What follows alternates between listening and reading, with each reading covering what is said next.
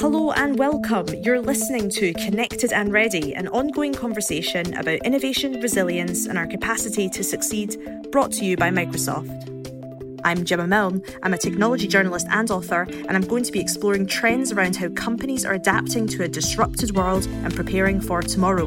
We're going to speak to the innovators who are bringing products, operations, and people together in new ways. In today's episode, I'm chatting to Chad Robins, CEO and co founder of Adaptive Biotechnologies, to talk all about immune medicine and the promise it shows for healthcare institutions and ultimately patients. We also dive into how Adaptive Biotechnologies leverages artificial intelligence, machine learning, cloud, and data to bring about transformation from disease diagnosis all the way through to cure. Chad, thank you so much for coming and joining us on the show today. Let's start with some brief introductions. Tell us a little bit about yourself, your role, and what you guys get up to at Adaptive Biotechnologies. Uh, sure. And Gemma, thanks for having me on the podcast today. Um, my name's Chad Robins. I'm the CEO and co founder of Adaptive Biotechnologies. I founded the company with my brother in 2009. Tell us a little bit about the journey that you've gone on over the past sort of 10 years. It's been quite a journey from a couple people uh, starting a company to now having 850 people with products on market, products in the pipeline. And the, the journey has been really interesting because my original impetus for the business is my brother was incredibly smart and had a significant discovery, and I'm the business guy. Uh, so I thought there was a huge kind of opportunity to start a company, and the initial motivations, you know, quite honestly and transparently, were probably financial for me. But very early on, when I recognized the power of our platform to impact patients' lives and really use our technology to really make a difference in how patients could be diagnosed earlier and how new drugs could be discovered. You know, the motivations and what keeps me up at night, and what keeps us driving is just this really profound impact that I know we can have uh, to change medicine. Tell us a little bit about what Adaptive is doing right now. I mean, what is currently with patients or with doctors? Yeah, we currently have a test on market for blood cancer patients. And this is for doctors to be able to better manage their patient care. And it's called clonoSEQ. And it's a test to detect minimal residual disease or MRD. We're actually changing the term in the field to measurable residual disease. So, what it actually does is it uses the immune receptor as a tag at diagnosis, meaning these are types of cancers of the immune system cell, of the B or T cell themselves. And so that one cell, that B cell, winds up metastasizing or making clonal copies of itself. And with it, it carries the immune receptor that we sequence on its surface. So we can essentially tell you at diagnosis, we can determine that high flying or lymphoproliferative cancer clone. And then the goal of therapy is to knock down or myeloablate or essentially kill that cancer clone. So giving that information to a doctor has many different implications. One is did the treatment, did the therapy or procedure, did it work or not to kill the cancer cells? If we can't see any cancer in the body, then uh, the therapy worked, right? And then over time, different decisions made on the patient. Given the level of MRD, should you escalate or de escalate therapy Amazing. So let's dive into that a little bit. Um, you guys work on immune medicine. What is that, and specifically, what are you doing at Adaptive that's kind of different than this broader term that talks about whole field? Yeah, sure. It really starts with the premise of your adaptive immune system, and your adaptive immune system fundamentally does two things: it detects disease and it treats disease. So you've got these immune receptors that kind of float around in your body and they look for pieces of disease and that's the detection, you know, methodology. And then once they find the disease, they go spring into action and mount an immune response to go kill the disease. So the premise of adaptive is if we can learn to read how the immune system is naturally seeing disease, then we can create a whole new class of diagnostics based on just reading how your immune system is naturally seeing disease. Correspondingly, if we could harness the power of these immune receptors as targeting molecules uh, for fighting disease, then we could really develop a whole new class of therapeutics based on these immune receptors as targeting molecules. So tell us a little bit about what does that look like in practice? You know, what does it mean to try and, I guess, create an artificial version of the immune system and be able to spot things? And equally, you know, is, is it drugs? Is it uh, software? What is it? Yeah. So one of the things that's most interesting is that it's very much a convergence of many, many different disciplines and fields. So you need chemistry, informatics, computational biology, and then machine learning. And so, what we're doing, and this is why we partnered with Microsoft on a franchise called T Detect. And this is where we're building a map of how our bodies essentially see disease. And more specifically, there's these specialized cells uh, in your body called T cells that have on their surface, call it the scanner, and that's the T cell receptor. And the T cell receptor's job is to find pieces of disease that get inside of cells and are presented on the outside of cells called antigens. So what we're building is a T cell receptor antigen map. Okay. In order to do this, we needed chemistry to be able to sequence T cells. We also needed informatics to be able to connect T cells to antigens, essentially filling out this massive jigsaw puzzle. So we could start essentially seeding the map with our technology, our chemistry, our informatics, some of this really sophisticated kind of address mapping technology. But we recognized early on that we needed a partner that had massive computational uh, power and really machine learning capabilities to, to impute uh, essentially the connections, the additional connections that were made between these T cell receptors and antigens. So that's why we partner with, with, with Microsoft. So they brought this very sophisticated machine learning capabilities on. And just actually to give you a sense of scale, um, the amount of data created by this map is larger than all of the data on the internet, right? Just think about that for a minute. It's just an extraordinary amount of data. But this is a very distinct machine learning problem. So it's not some black boxy, we know what we're looking for. It's just a very, very big, big, big problem. You've got this map that connects T cells to antigens. And the key here, which I might have left out, is antigens or the, the signals of each disease, they're specific for that disease and only that disease. So therefore, if you have a T cell receptor and you know it binds to an antigen, then you know essentially that your body is seeing that disease or it's in memory and it's seen that disease. So that's a concept that we're doing for diagnostics in, in our, our T Detect franchise. Can you tell us a little bit about what you're doing with Microsoft with respect to machine learning and data? One of the really interesting aspects that we're working on now that really scales machine learning is we're co-developing a machine learning workbench. So all of the models, algorithms, models that we're developing, how do you make them so they're easier to use and more kind of off the shelf tools? And so we've really put a lot of effort into developing this workbench so that essentially you don't have to be a machine learning expert to be able to use this set of tools and models that we built based on all the data we're aggregating, all the knowledge that we're collectively putting together to develop this really unique set of tools that applies to how we analyze the immune system and our data.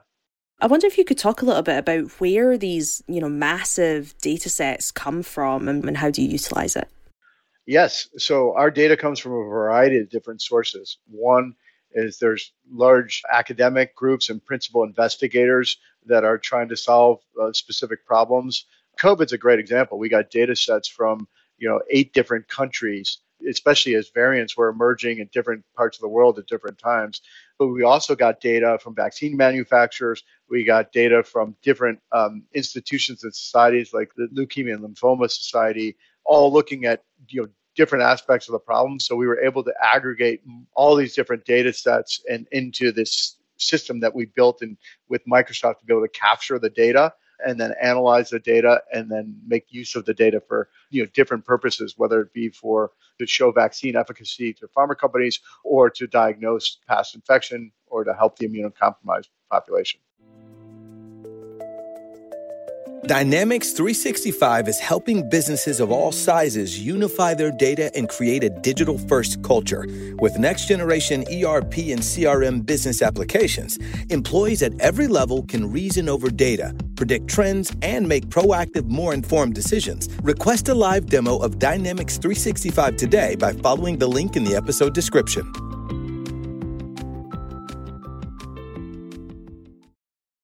Amazing. So tell us a little bit about, you know, you launched earlier this year T Detect COVID. So obviously this is the, I guess, the specific version of this map or, or part or, uh, you know, country existing in this map that's specific to COVID. Yeah, that's that's actually a great analogy, Gemma. It's it's like probably like one little municipality on this massive, massive map, which is this one disease called COVID. Which is um, so what we did, and I called up you know Peter Lee and some of my counterparts at Microsoft right when we knew that COVID was starting to be a major problem, and said, hey, we have an obligation because we were working and we still are on many different diseases in autoimmune disorders, for example, in IBD and IBS. Uh, we're working on rheumatoid arthritis. We're working on Lyme disease. But we said, hey, let's direct our resources and make sure that we're kind of being part of this global solution to look at the cellular immune response. And by the way, that's what T cells do as opposed to antibodies or neutralizing antibodies, which everyone was looking at. There was this whole other half of the immune equation called the cellular immune response, which is how the T cells were responding to the SARS CoV 2 viral proteome. And so what we did was we created this map, data public for research related purposes. So we essentially mapped the T cells to the SARS CoV 2 antigens and created this map.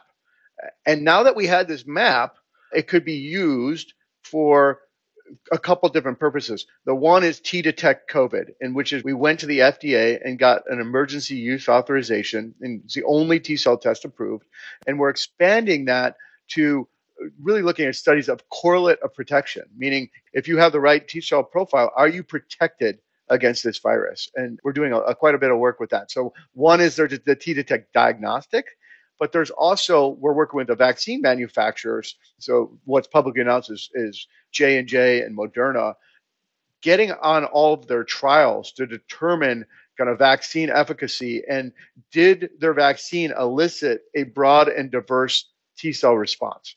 The reason that we have coverage against the Delta variant is because the T cells actually happen to elicit a broad and diverse T cell response. And we were able to show that.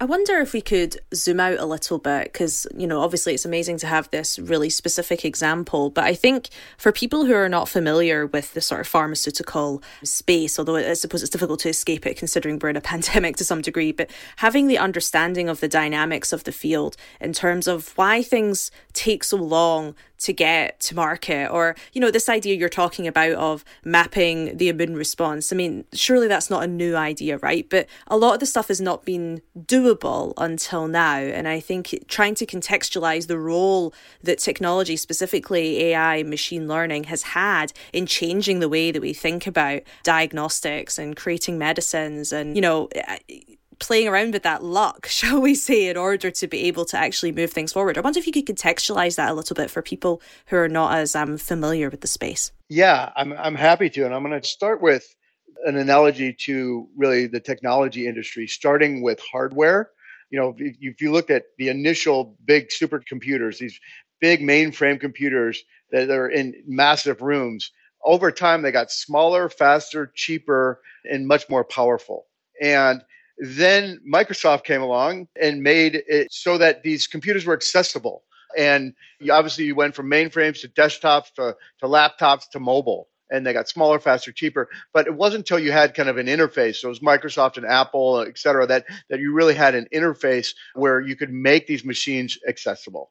And then obviously you had the internet and further phases that really changed the way in which we did everything in our lives. We communicated, we shopped, we worked, et cetera really, if you look at the next generation sequencing field, right, it started with the hardware. And I'm sure you're aware of a company called Illumina, who's kind of the, the 800 pound gorilla in the space that makes the machines that do next generation sequencing. And this is for DNA, right? For people who are. This is for high throughput sequencing of DNA, which really one of the most incredible inventions of our century is that we can actually use machines to sequence down to the base level of DNA. I'm seeing that very exquisitely and precisely and sensitively.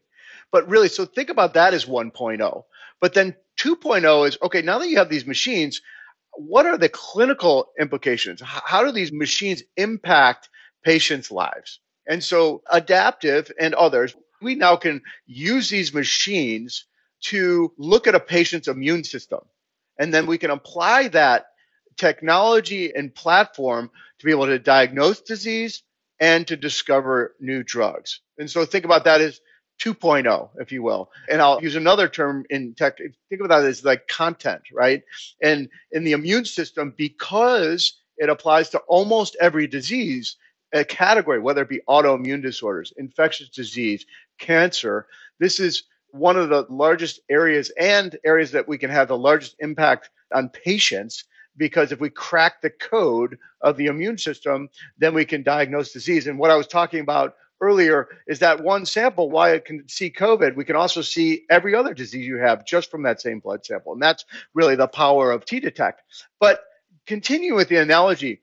If you think about 3.0 in the next generation sequencing category, uh, 3.0 is really about machine learning and how you use data and information to really amplify the answers that you're kind of generating this data with the chemistry, but now you're overlaying on this machine learning to be able to impute the correct answer and to be able to sift through this massive amount of data.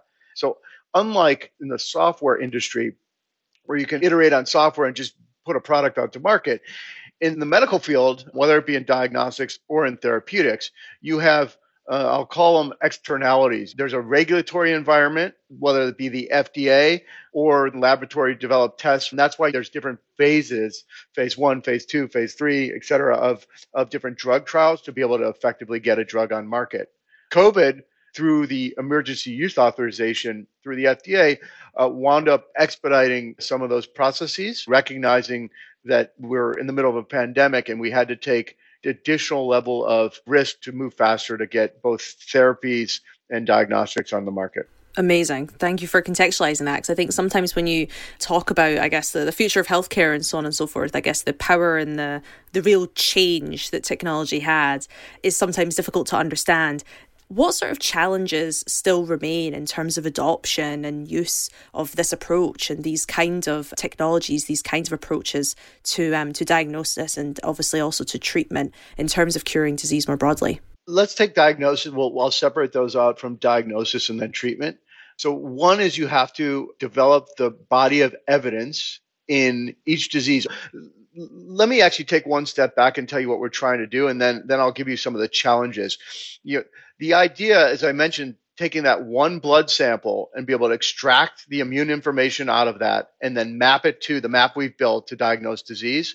The idea is that it's one test that you can get many test results, many diagnostics from the same test. But in order to do that, you have to start with one and go one at a time. So we started with with COVID. We're working on Lyme disease, IBD, rheumatoid arthritis, multiple sclerosis, many different diseases. So that's phase one. Step two is this concept of differential diagnosis, meaning you walk into a doctor's office and you have a set of shared symptoms. So let's say you walk in with stomach ache, GI, gastrointestinal related issues. You don't know whether that is that Crohn's disease, is that an IBD, IBS, Crohn's, celiac, uh, something else. There's many diseases that it could be, and T cells are specific. And so that's the power of T cells. So once we've mapped that disease, and what we want to do is be able to differentially diagnose and provide a clinician with a tool that can differentially diagnose and say, you actually have Crohn's disease. And by the way, it's not just Crohn's, it's ileal Crohn's, a specific type of Crohn's disease.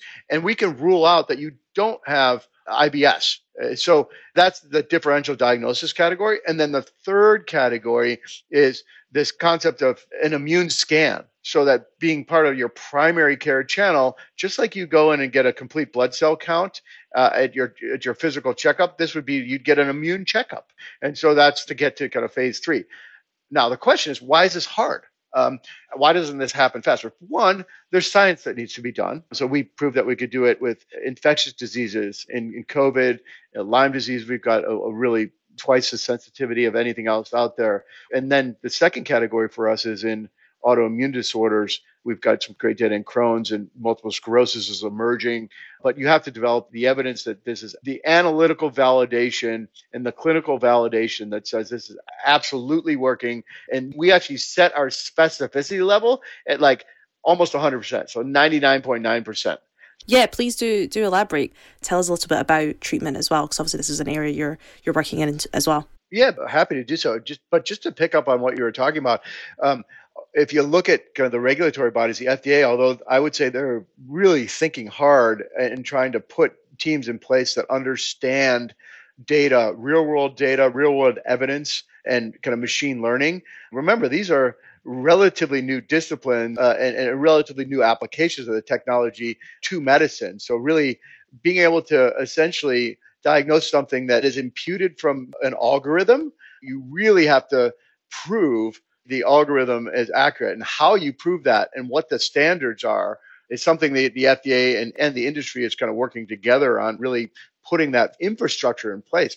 Uh, now, what Adaptive is doing with Genentech is we're looking at not a chimeric antigen receptor, part B cell, part T cell. We're actually looking specifically at T cell receptor cell therapy.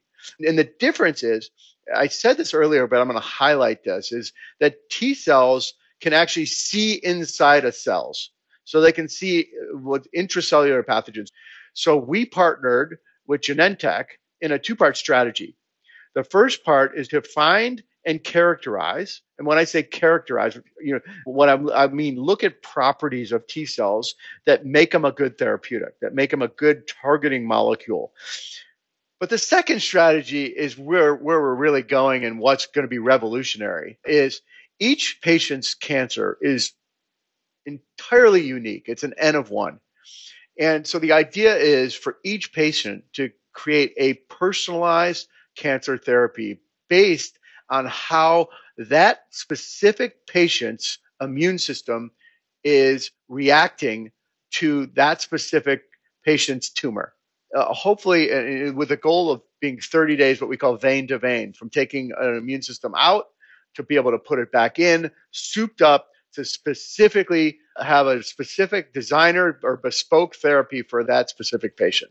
Incredible. I want to end by kind of coming back to I guess, talking a bit more specifically about AI and kind of the power that it brings in order to kind of um, do all these things that you're talking about, both now and moving into the future. Um, would love to just kind of hear a bit of context as to what the technology really unlocks as we move forward. Yeah, I think one of the areas that's really interesting that unlocked is this whole concept of personalized medicine and whether a therapy will work on a specific patient. Uh, either drugs that are being developed in the pipeline or existing drugs out there to be able to have a set of, I'll call them biomarkers, and to be able to combine biomarkers. I think we're right now at a point where machine learning, at least in medicine, is incredibly powerful if you have a very complex problem that you need machine learning for that can solve the problem. But where the future holds is kind of more of what I'll call this black boxy machine learning, where you're combining uh, the different omics along with different data sets, and you can overlay on this really powerful machine learning for this concept of personalized medicine, where you can tailor the treatment based on a patient's biomarkers, and those biomarkers could come from many different and perhaps disparate but also interconnected systems of the body where you have these biomarkers and machine learning can help kind of really answer those questions about which biomarkers are playing different roles in really driving disease or essentially helping with therapy selection because that information all being put together sifted through and machine learning helping to get to an answer to provide the right treatment for the right patient at the right time is where I think machine learning is going to really that's what the future of medicine holds. Amazing. That's a lovely uh, point to end on, Chad. Thank you so much for coming and sharing your expertise, both at a high level in terms of the future of medicine, but also some of the amazing work that you're doing at Adaptive Biotechnologies, and of course, your partnership with Microsoft and what it's been unlocking for you guys over there. Thanks so much for coming and joining us on the show. Thanks for having me, Gemma. It's been a real pleasure. That's it for this week. Thank you so much for tuning in. You can find out more about Chad's work and indeed some of the broader themes we discussed today in the show notes. If you enjoyed the episode, please do take a few moments to rate and review the podcast. It really helps other people discover the show. And don't forget to hit subscribe and tune in next time to continue our conversation about innovation, resilience, and our capacity to succeed.